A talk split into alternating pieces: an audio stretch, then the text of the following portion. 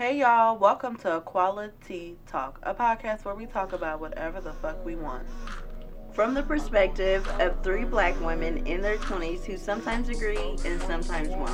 So stick around, have a sip with us, and find out what's your cup of tea.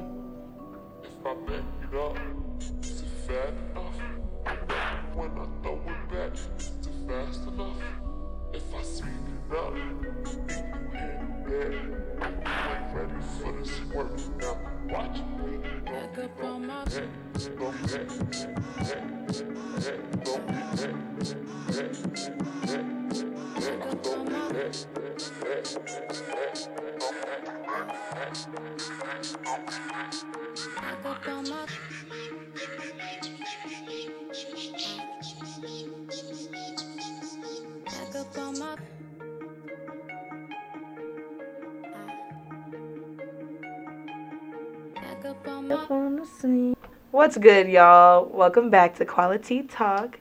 I hope y'all like that debut from Chantel at the end of our intro. Yes, I'm about to get a little record deal or something. Yeah, we didn't we didn't quite catch it at first, but when we heard it, we were like, okay, okay, Chantel, you sounding good. Right, that's in there, and we sticking it. Thank you, thank you. So uh, we are back today with What's the Tea? Basically, this is just um, an episode giving life updates for me, Vic, and Chantel. And, um, yeah, so should we just go ahead and get started? Vicky, you can go first. Okay, so it's your girl, Victoria. Um, yeah, it's been quite some time since we recorded. Like Faith said, it's been since twenty twenty. We just had so much going on. Faith got pregnant. I got pregnant. You know, I didn't, after that, I was in school. Um, you got I, engaged. I did get engaged. Uh, shout out to Bae. Mm-hmm. Um, I did get engaged. Um, I graduated, and I've just been momming. Like I've just been relaxing, enjoying motherhood. You know, focusing on on just some changes for me. I started my lock journey. Um, I'm kind of just on a different vibe now. So. That's just pretty much, I don't really have too much more. We're just trying to get the podcast going, do a little bit more, put a little bit more energy into it than we did last time. And that's about it for me. I don't really have any more for everyone. Okay. Um. So this is Faith. Hey, y'all. Same with Vicky, you know, got, got pregnant, got engaged. Now um, I'm going back to school, so me and Vicky's lives have just kind of been like a... a big old mix-up of each other's, I guess. Um, I also, I guess I don't really have too, too much going on either. Just, you know, being a mom, same, working, switching careers. You might be, you may hear my son in the background hollering, actually. Well, not hollering, but talking. But, yeah, not too, too much going on. All right. Hey, y'all, it's Chantel, and...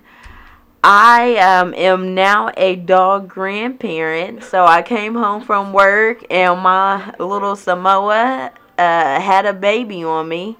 So I don't know who the baby daddy is. We still trying to figure that out. D N A test to come soon. But um, now I have two dogs um, and a little puppy. He is seven months now. I can't remember last time we recorded, but I'm done with grad school, and I passed my licensing exam, so I got a little more free time. Um, uh, right now, I am on this new journey of my uh, overall wellness. I'm seeing a therapist. I'm seeing a health coach.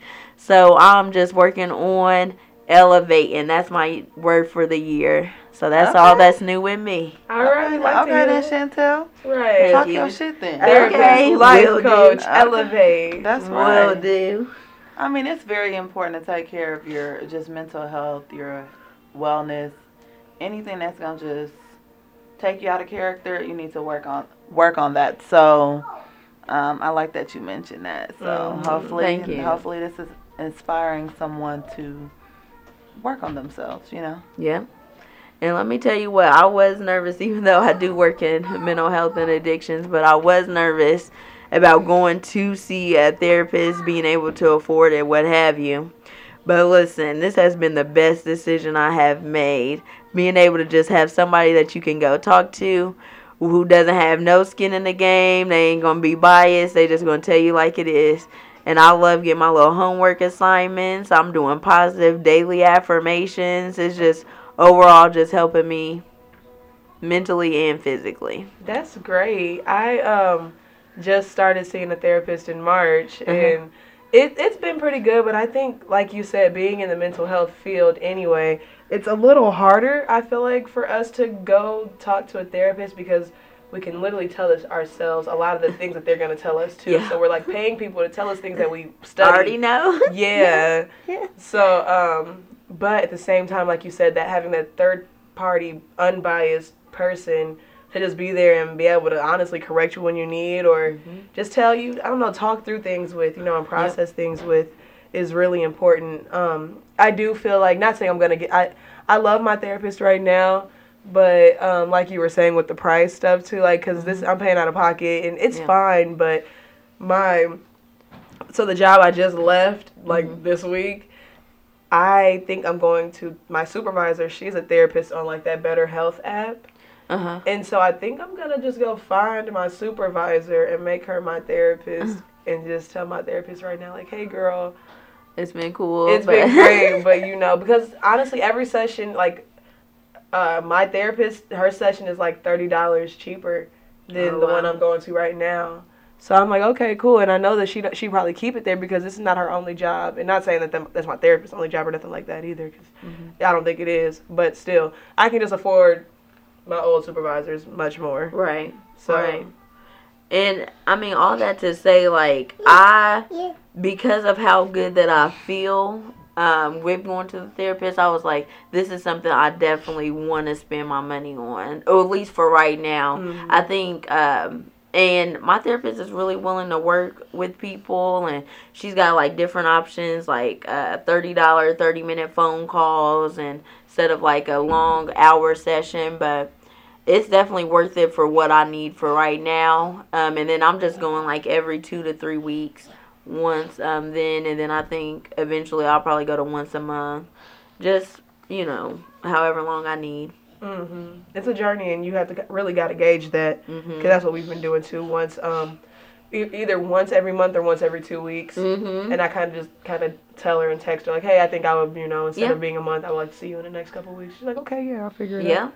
Yeah yeah it's it's been a while since I've been in therapy, mm-hmm. since about twenty eighteen, and mm-hmm. I just wasn't feeling my therapist. I feel like for me, just coming from a social work background, I didn't like the questions that were being asked. I felt like he should have had a different approach with me, just mm-hmm. knowing my background, you know, like, mm-hmm. um, and I, what, what uh, what's a nice way to say it? I just felt like he was repeating what I said, and mm-hmm. I didn't like that. I didn't right. feel challenged. It was just like, yeah.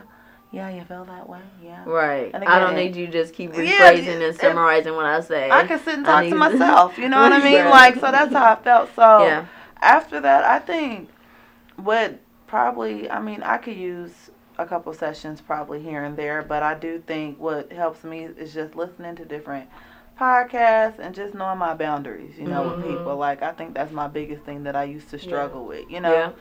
Yeah, when you know the things you need to work on, it does get a little bit easier to function without a therapist, you know? Mm-hmm. As long, but I feel like for me, the therapist was what was keeping holding me accountable. Yeah. Yep. I think that was, like, my biggest part about it. I'm like, I yep. want to keep a therapist in my life because, yeah, I know what I need to do, but I need to be checking in with somebody. Yep. Yeah. You know? And but, just somebody you can be so vulnerable with. Mm-hmm. Um, that's what I really like.